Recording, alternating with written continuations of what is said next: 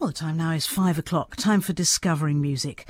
And this week, Charles Hazlewood is with the BBC Concert Orchestra for a profile of the French horn in the music of the early Romantics. The programme features works by Robert Schumann, Felix Mendelssohn, and Carl Maria von Weber, beginning with a complete performance of Weber's overture to his opera Oberon.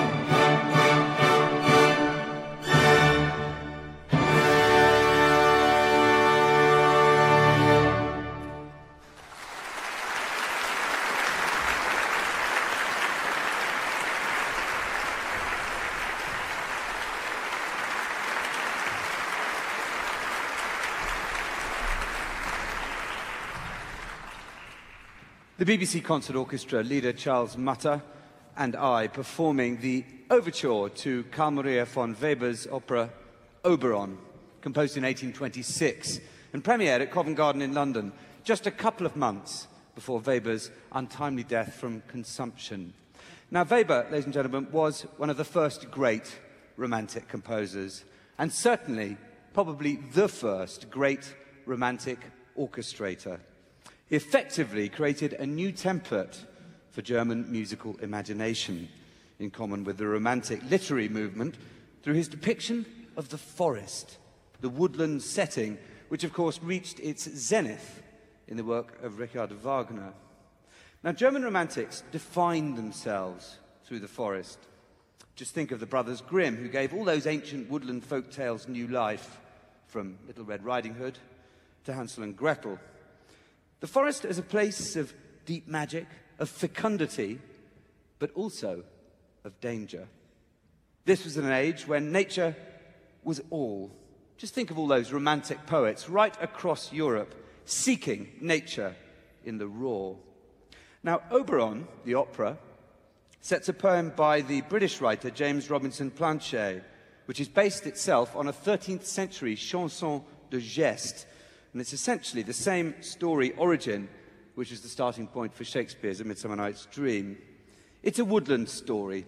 The king and queen of the fairies, respectively Oberon and Titania, have quarreled over which is more constant, man or woman. Well, Oberon, of course, sets out to prove that it is man who is constant, and so he designs a rather unlikely and difficult to bring about love match between two characters living in different parts of the world. But he issues the man with a magic horn, Oberon's own personal magic horn, to be played at any point in order to summon aid. What you get in the first four hushed bars is the call of the horn, the veiled response of the strings, a second call from the horn, and a second response. creating immediately, I think, a sense of vast space. The strings could be in a clearing, but the horn somehow is everywhere.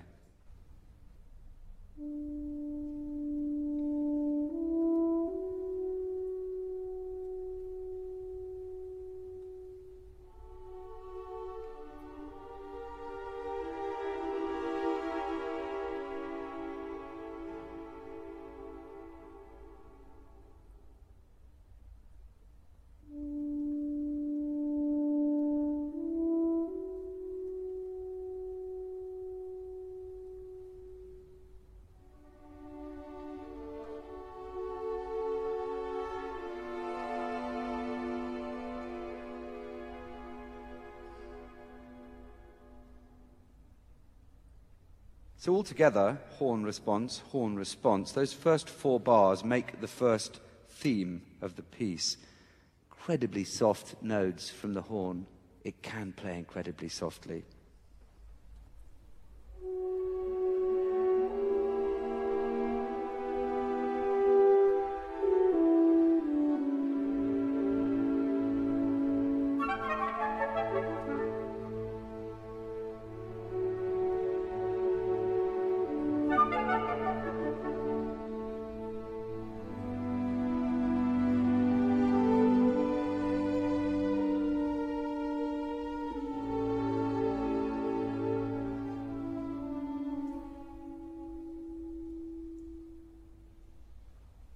Perfect piece of pictorial orchestration there. Flutes and clarinets just etching in the sound of gossamer fairy wings.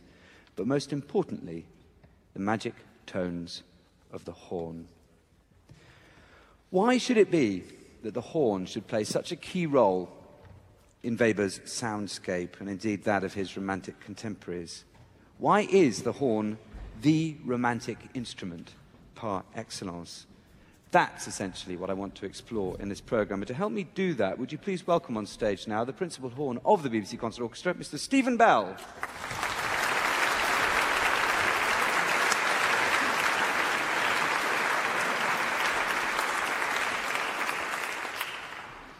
Stephen, perhaps you could start by telling us a little bit about the development of the instrument in this period that we're talking about. The particular period of time we are in 1820s, the instrument would have looked a little like this. The natural horn, no valves whatsoever, just a fixed length of tubing for which the player was able to play, as the word natural suggests, all the open natural harmonics in that particular key. This actual instrument is, in fact, a replica of uh, a French instrument by the maker Raoux, who died in the early 1820s, so it's very much of the, of the period we're discussing now.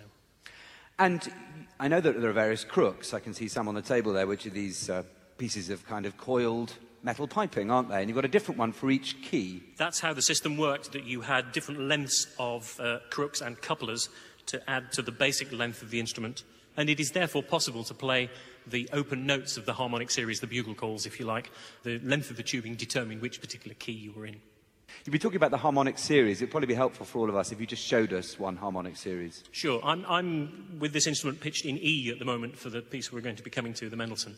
Uh, so just to show maybe harmonics 2 to 12 uh, in the harmonic series for this key.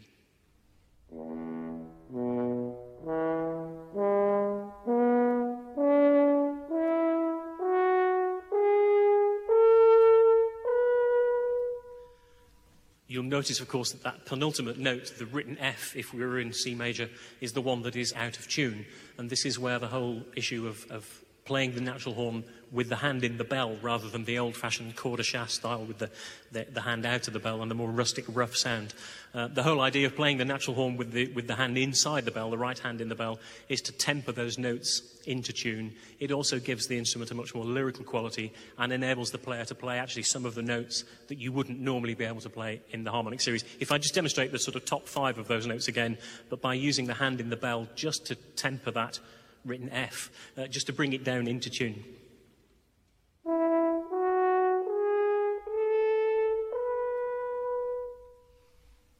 It's interesting, isn't it? Because um, often today, when people see a direction in a score for the horn to be stopped, it's a very different effect altogether. By putting the hand further into the bell and closing the sound off, you do get that much more brassy, cuivre kind of sound.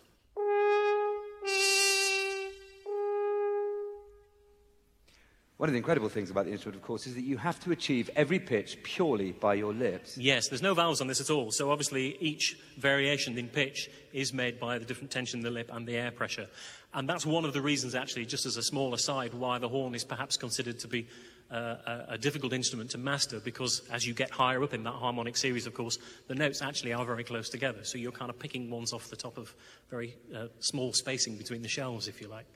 Stephen, did Weber's writing for the horn feel like something new, like a big step forward from what In some ways, it did. He, he, maybe featured the horn more than some of his contemporaries. Uh, perhaps most of his orchestral writing is what we would consider to be the sort of norm for classical orchestras, in that it tended to stick to the notes of the open harmonic series.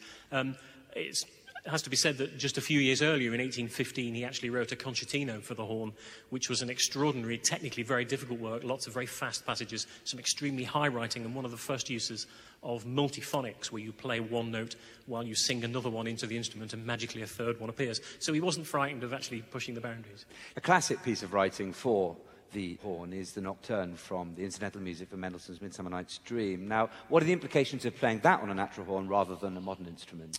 It's, it's perfectly possible to play the, the, the nocturne on, on the, the natural horn. I don't purport to be a, a world authority on playing the natural horn, I have to say. Um, modern inventions, I'm sure, the whole business of valves, which is something we'll come on to uh, later in the programme when we come to talk about Schumann. There were valves, of course, around at this time. I think the earliest record of that is around 1816, 1817. But I think then the valves were meant to put the instrument into a certain key in much the same way that changing the crook was to put an instrument in a certain key, rather than actually use them for chromatic writing. I think there was a certain element of mistrust, perhaps, not only amongst players but also composers of the time. They harked back to the wonderful sound of the natural horn. And even Brahms, much later, 1865, when he writes his horn trio for horn, violin, and piano, he actually writes Waldhorn or hunting horn. And, and if we're talking sort of 40 years hence from where we are now, um, you can see that kind of historical context that it comes into.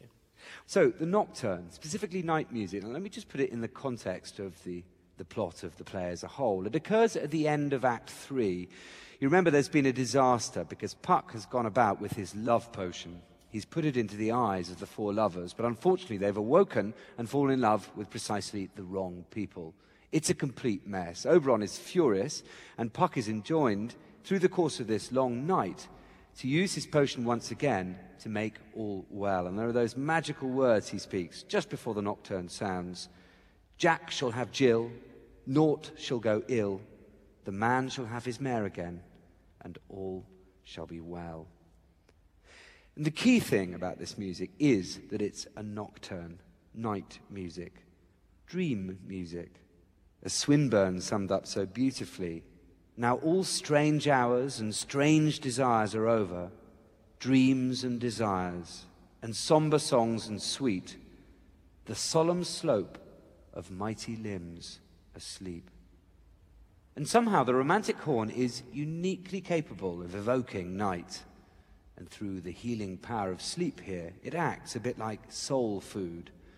Just listen to how the diffused horn sound, the veiled horn sound, cloaked in the accompaniment of bassoons is pure velvet.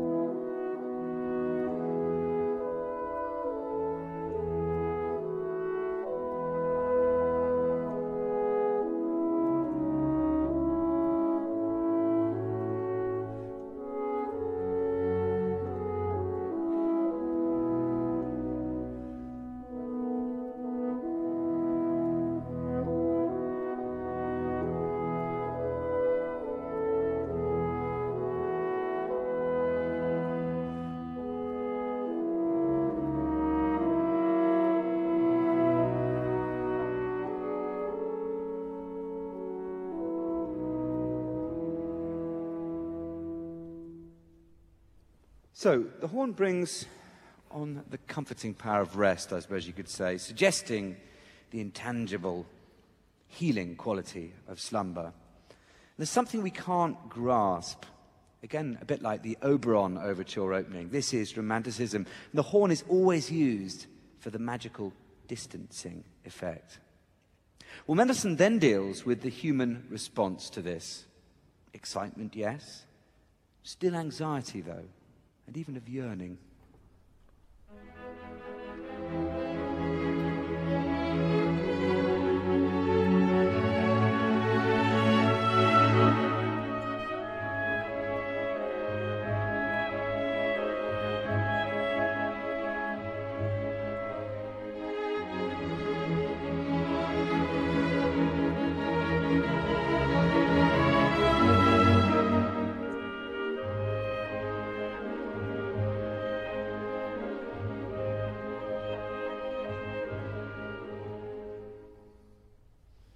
Course, the healing works. The violins rise, untroubled, transcendent.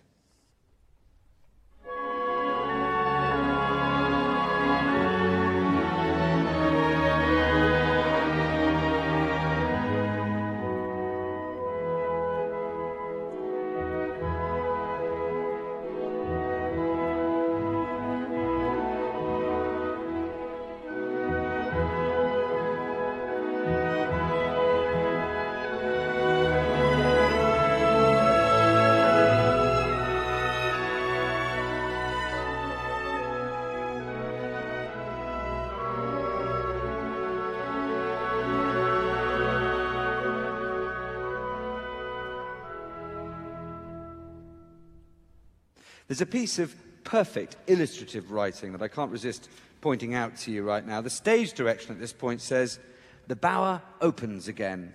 It is to see Titania and Bottom with the elves. And what you get is delicate flutes over a misty pedal.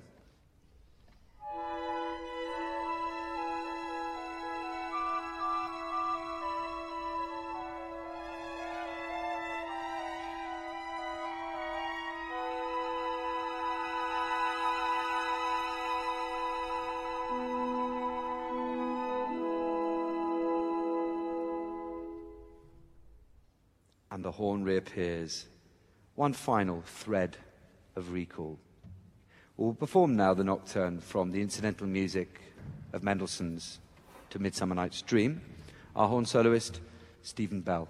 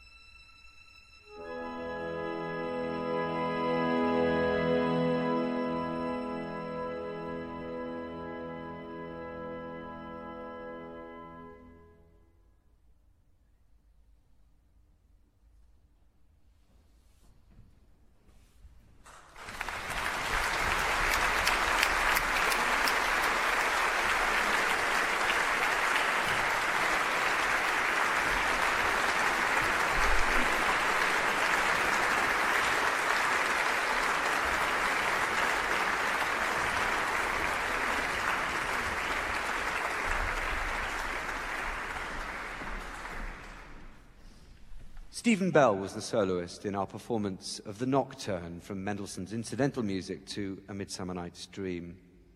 And what I think we've, we've heard and seen so clearly thus far is the role of the romantic horn in evoking the woodland and the velvety, veiled magic qualities that it brings. Now, Steve, can we talk about the really early history of the horn, pre this period entirely? As the name suggests, uh, the original instruments were made from horn. They were signalling instruments, and uh, a length of animal horn, or if you were by the sea, a conch shell, um, and hopefully somebody who also had one that you could signal to and receive messages back from.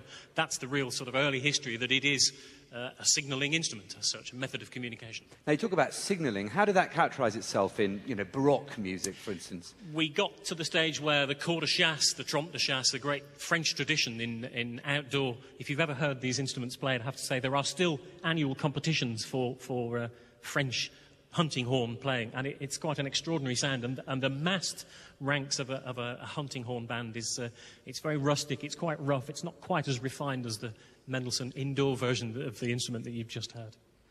And of course, you talk about la chasse and also these signals. I suppose it's a very simple thing, isn't it? If you've got a bunch of hunters spread out through a vast swathe of forest, it's a very useful way of one working out where the others are. Absolutely. And of course, the, the instrument that I demonstrated earlier, the natural horn, coiled so that it can be slung over your shoulder while you're riding horseback, because if you unraveled it, it's sort of 12 foot long and would be a bit unwieldy, and that's why the instrument is the shape that it is now. So these French Baroque bands of horn players, how similar was that instrument to the Waldhorn, the German Waldhorn that you mentioned earlier? I suspect the, the bore was maybe slightly smaller. It's, it's a more direct, more penetrating, more carrying sound. Uh, whereas the, the instrument I demonstrated earlier is only one of a type that was around at the time. Uh, the Viennese had a slightly different one. There was also the Bohemian horn, which was a larger bore and actually a little more unwieldy. Uh, the French, I think, is the more favoured natural horn for modern players to play on now. Now, of course, the nocturne that we've just been playing from Mendelssohn's Midsummer Night's Dream, that's for just two horns. What we're going to explore now is another great piece of Weber's, uh, Der Freischütz. And of course, there are four horns here. What's the great advantage? Why did composers like Weber decide to use four rather than two? Two real reasons. One is that he could have a pair of horns in one key and another pair of horns in another key. Therefore, you could fill out more of the harmonic language within the four parts rather than sticking to what I was demonstrating earlier with the open harmonics. And it's back to this whole thing of sonority the, the romantic composers being able to fill out. And if you take that to its nth degree, you come to the late romantics and Bruckner, where he doubles it up and uses eight horns and Wagner tubas, and we go to a whole new level. It does seem to me that it's also about camaraderie. Maybe again that stretches back to you know the hunting origins of the instrument. There are four of you here. You're like a pack. You're a team. Um, and uh, just listen to the glorious noise they make, ladies and gentlemen. This is the Huntsman's Chorus from Der Freischütz by Weber.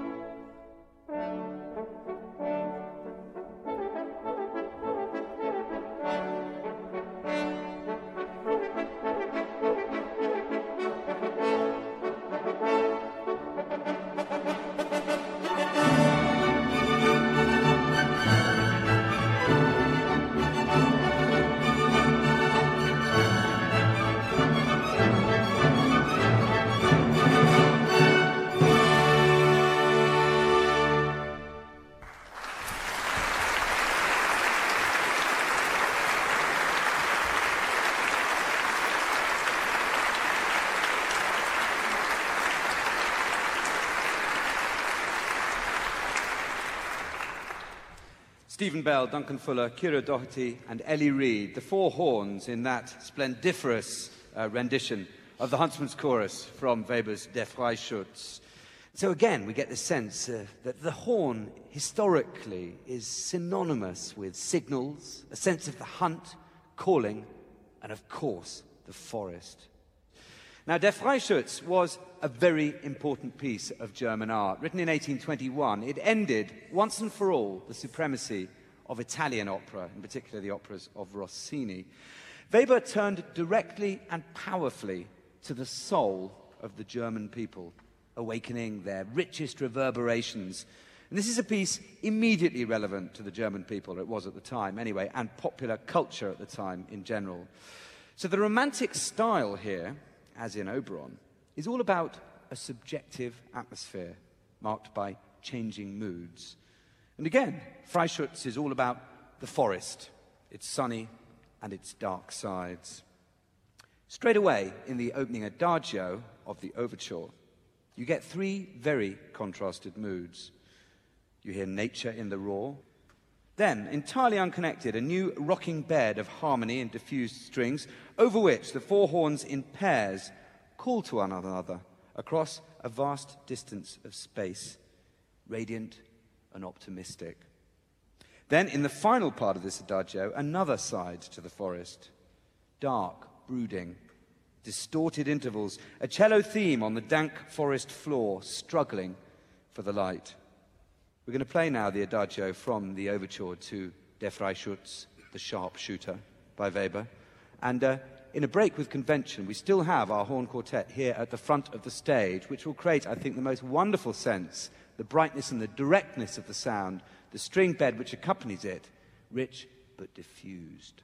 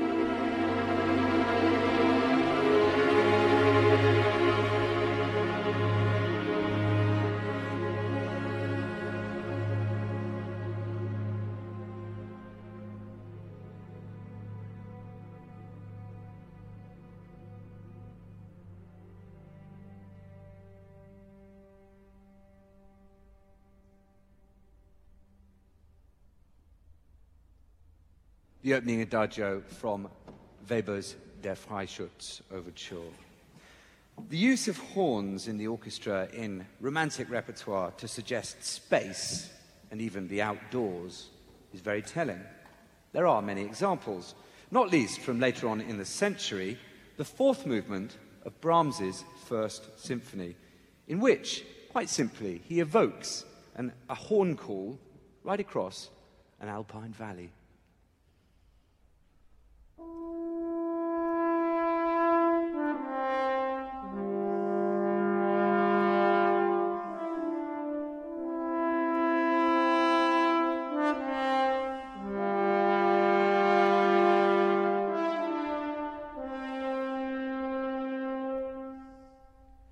So that tiny segment of Brahms, the last movement of his first symphony there, absolutely evokes what we're all about in this program. The Alpine Valley across which these two horns are calling, ultimately it evokes nature. Well, we get nature in abundance in what we're going to hear next, and a strong sense of heroism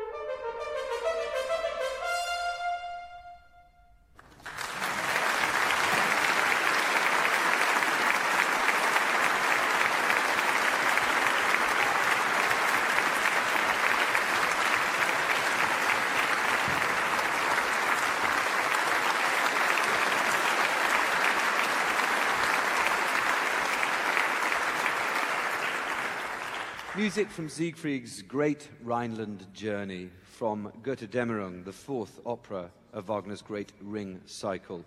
Music which absolutely summons up all three elements to the early Romantic horn that we've been exploring a sense of the vastness of the forest, signaling, and in particular, that kind of evocation of space.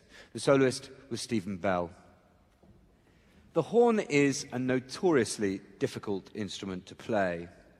But the 19th century, in other words, the Romantic period, found innovations to the instrument which helped to open up possibilities for the role it could play both as a solo instrument, a chamber instrument, and in the orchestra through the invention of a system of valves.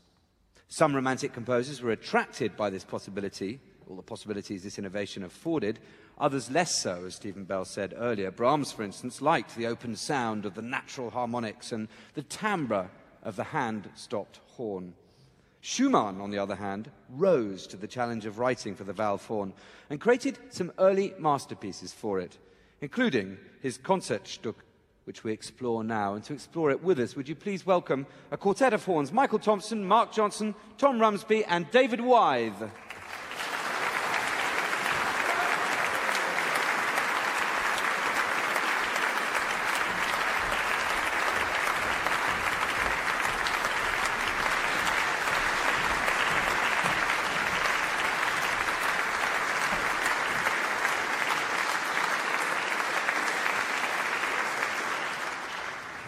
Michael, my first question to you really is uh, how different is the horn you're playing on today from that very presumably primitive valve horn for which Schumann wrote the Concertstück?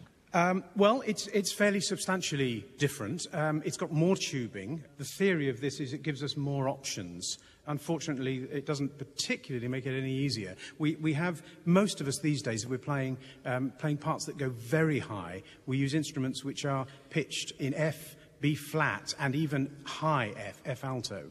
The slight problem with this is uh, best summed up by the great German horn player Hermann Baumann, who said that if you do crack a note, we call it a cracked note if you, if you, if you miss one.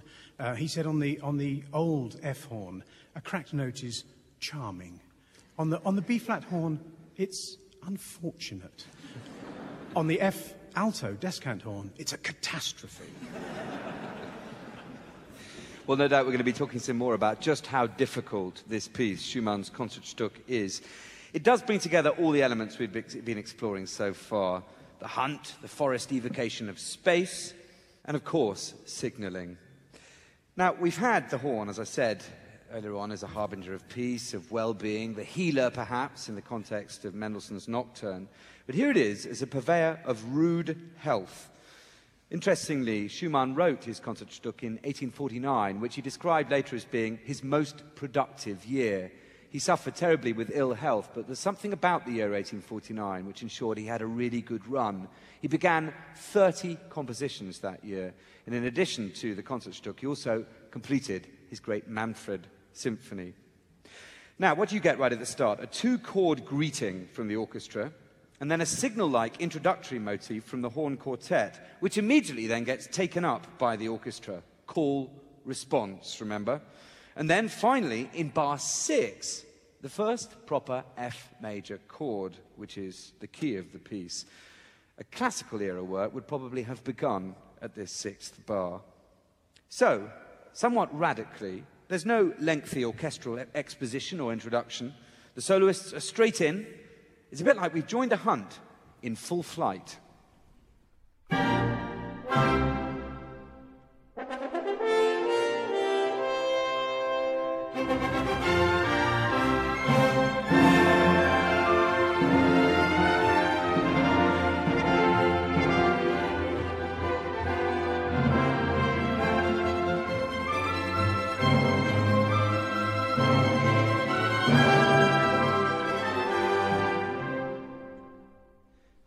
Mike, to what extent has this piece enriched or extended the horn repertory in the years that have followed it? I believe that, that um, at the very first performance, um, the, the, the, the, gentleman playing first horn decided not to use one of these newfangled valved horns and actually resorted to his natural horn. And actually, the piece, it lay kind of dormant for a little while. I think because horn players just looked at it and thought, you must be joking. Um, and it really wasn't until the 20th century that horn players started tackling it. It's a little bit of an Everest, I mean, in terms of um, altitude. And uh, it's one of those things, of course, that once one person has got to the summit, then um, other people follow. When did you first play it? Oh, um, well, I, I, I, suppose probably 25 years ago or something. But certainly, through most of my younger years, I, I steered well clear of it. I um, wasn't too sure at all. Right, well, exactly the point we've arrived. We get this broad and festive theme, which has kind of been suggested by the upward thrust of that introduction we just played. And what interestingly you get is the first horn soloist alone, then he's joined by the second horn as well, and then you get horn one and four playing together, but in a kind of contrary motion. So again, already evoking a tremendous sense of space. And also listen to the way that the first horn and then the others that join him have a little forte piano. That's a kind of relatively hard hit or attack on the note, which immediately then retreats. So you get something straight between the eyes, which instantly is diffused. It's a quality, a very particular horn quality.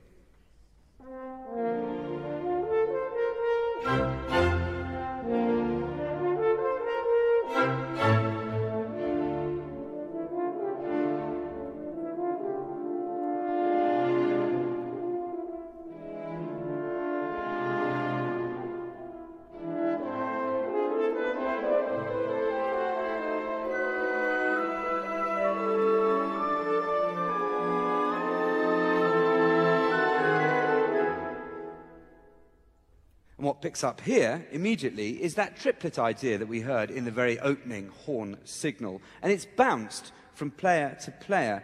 There's a healthy sense of competition. I don't know if you'd agree with that, Mike. A kind of camaraderie, but also, no, I can play higher and I can play higher.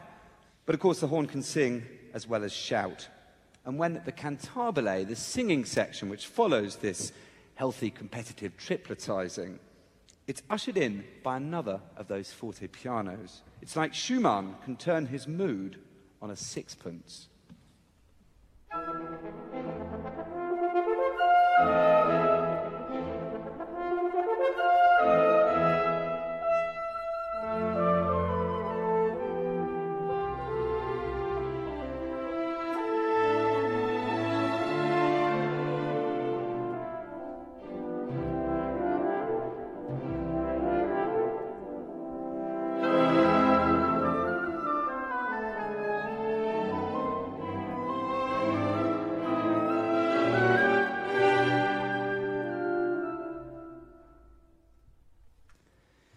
Mike, one of the reasons, presumably, why this piece is so incredibly difficult is that there's virtually no rest. This is true. It's, it's very um, demanding physically. Um, one, of the, one of the slightly annoying things about being a horn player is that we, we are actually working with relatively small muscles um, around the, the, uh, the lips, and uh, they, they do tire fairly quickly, so we have, to, um, we have to take this into account. We have to kind of, to some extent, think like a musician, but also a little bit like, a, like an athlete. Here's an example now of brilliant lyrical design. Schumann spreads his ideas across the four corners of the orchestra call and response, echoes,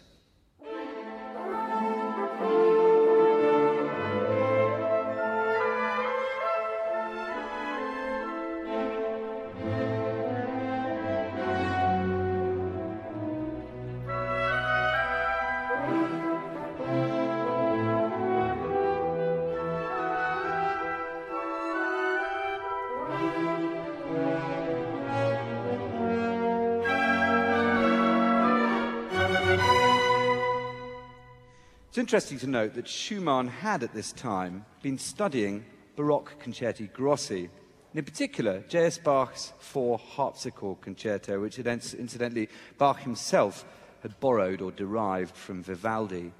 So, to some extent, this Concertstück is a concerto grosso for the Romantic age, where the solo instruments are from within the orchestral family. In other words, there's not a piano or a harp here. In calling it Konzertstück, literally concert piece, again perhaps the influence of Weber, who wrote a great one for piano and orchestra, is felt here, the horns are hunting in pairs now, and then they do some thundering call and response with the orchestra, just as a Baroque concerto grosso master might do.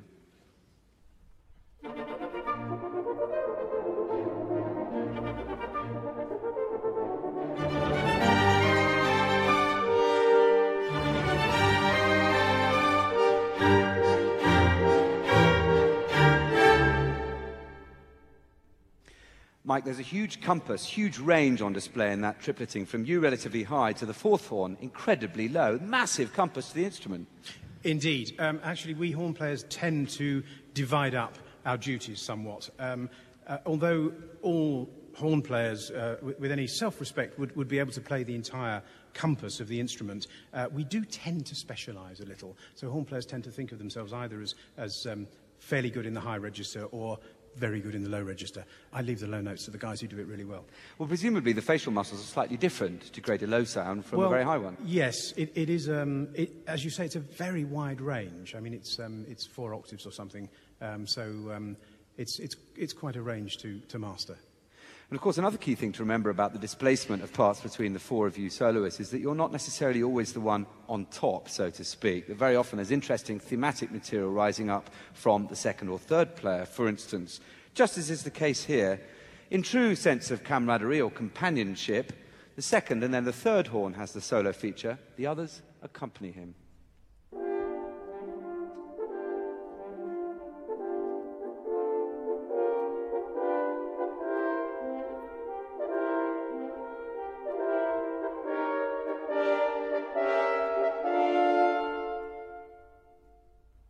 Shortly after this, there's a passage of quite fiendishly high terror, I would imagine. I'm not a horn player, but uh, I, I, can discern it, that uh, there are plenty of high Fs in this piece. At this point, I'm not going to ask you to play it now, you actually go to a high A.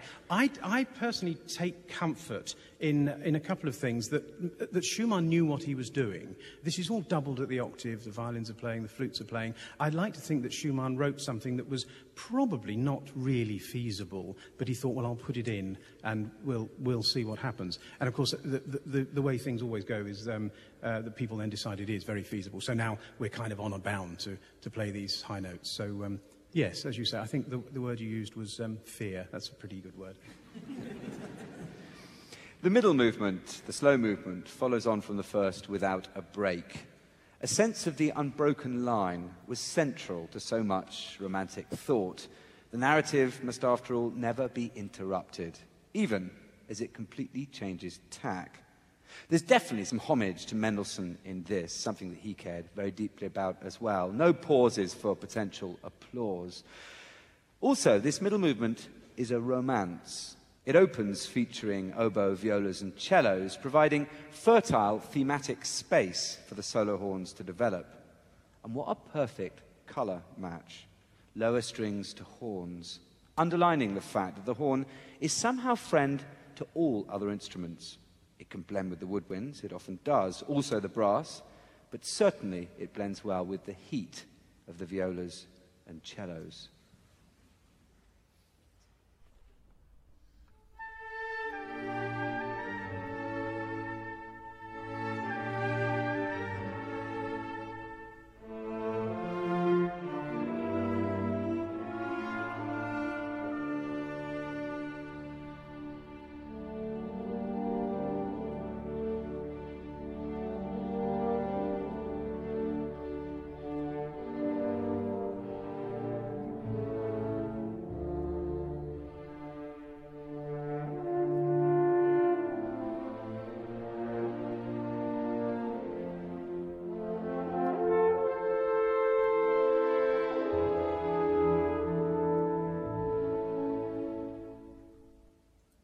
And so the two horn soloists continue to ruminate, now in canon. And notice how only the second horn is doubled with a trombone, giving it an extra deep luminescence. It's interesting to remember that composers of the next generation after Schumann generally held that his orchestration left something to be desired, especially in passages like this. Hard for us today to imagine.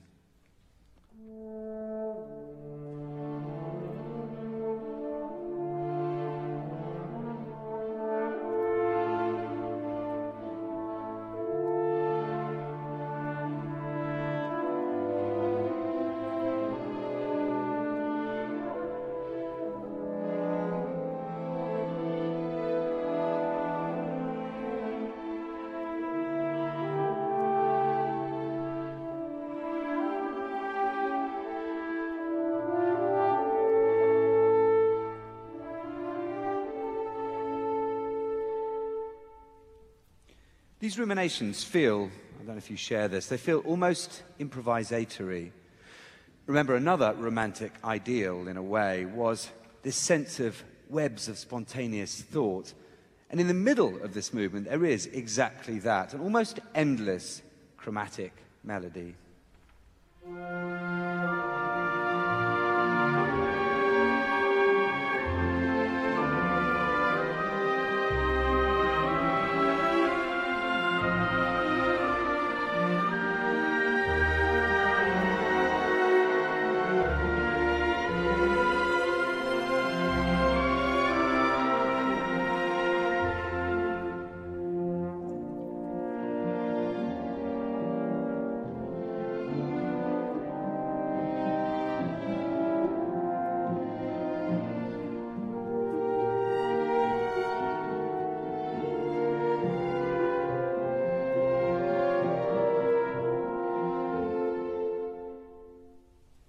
There's another wonderful kind of seamless join going into the third and final movement, a magic bridge which dispels this dream world.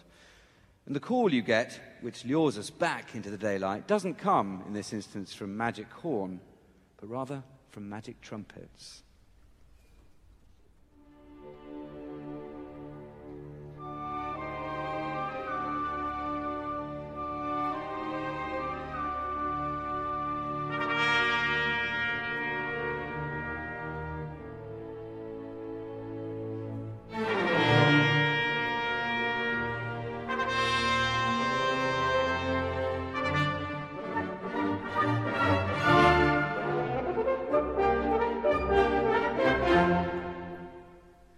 And surely we're back to the hunt. Again, the theme there at the beginning of that fast music is shared between the Tutti Orchestra and the soloists. Mike, to what extent is that slow movement we've just been exploring a, a relief, technically, from the extraordinary vicissitudes of the two outer ones? Um, y- yes, it is. It is something of a, um, a respite. Um, it's also a, a, beautiful opportunity to explore the, the lyrical side of, of the horn's character. Um, it, it, does obviously have this at least dual personality, which, uh, which Steve demonstrated so magnificently in the first half um, with the, the Siegfried horn call, uh, which is you know, one of the most virtuosic and toughest pieces that we have to play. But for me, even more significant, the three notes that opened the whole concert, those three notes in the middle register um, of Oberon, which sound, especially in the hands of someone like Stephen Bell, um, so easy. Trust me, they're not. We'll have a listen now to these quicksilver mercurial rises and falls. They're kind of fast magic swells. And also, you get the sense of unfurling through the four horn soloists. An unfurling line signals again, calling across the firmament.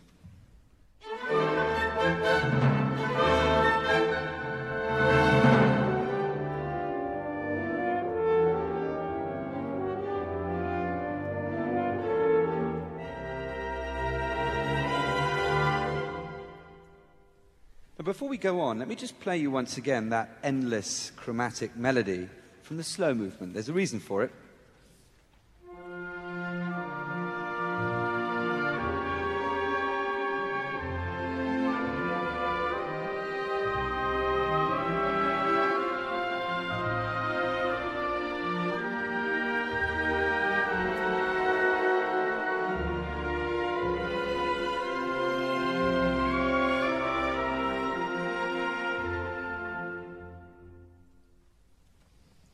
So, have a listen to this lovely, subtle thematic transformation. Exactly that material, but just gently manipulated, just at the heart of the last movement. Again, this thread of recall.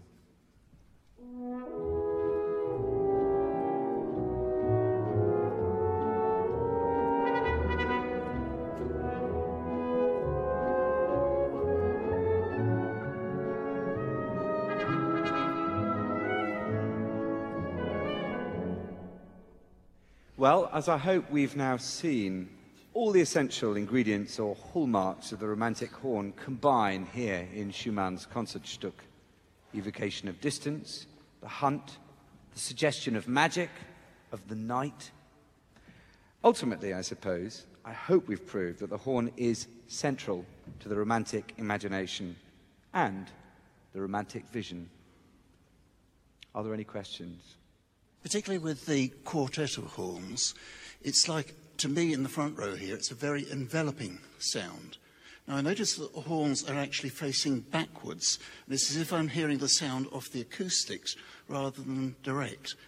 Are the horns directional? In other words, if they were facing us, would we hear a completely different sound? Let's see.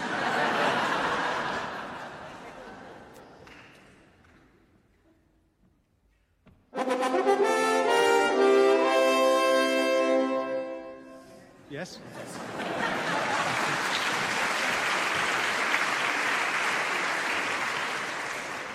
Can I, can I share a little um, anecdote? Um, I, was, I was once present at a, a, a masterclass that a very distinguished horn player was giving in Perth, Australia. And um, in the course of the, the masterclass, he, he was talking to the audience and he said, you know, this, this business about the, the different sound that the audience hear and what it would sound like um, just behind the bell. And he said, you know, sometimes I invite the whole audience to come and stand behind me while I play. And a young boy in the front row put his hand up and said, uh, excuse me, couldn't you just turn round?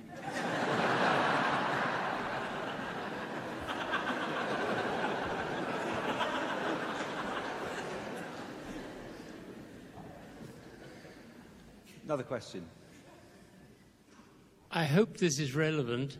When I was much younger, my mother worked for a lady who had a son who played the French horn. Now, am I imagining this? with only one arm. Is that possible?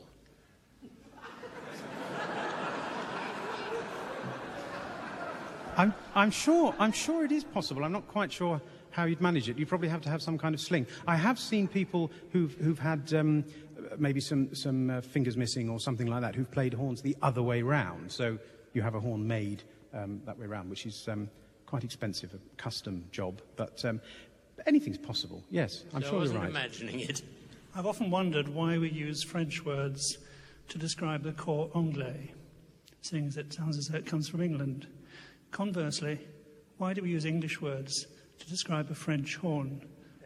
What is it that's French about it? We, I think, to be honest, the term French horn is a bit of a misnomer. It's only in English speaking countries that uh, we, we use the term French horn. Um, it, the French themselves simply call it le cor, the horn. Uh, the Germans call it uh, das Horn. Um, so it's only us and the Americans. Um, the Americans, of course, confuse things even more because anything you blow, they call a horn.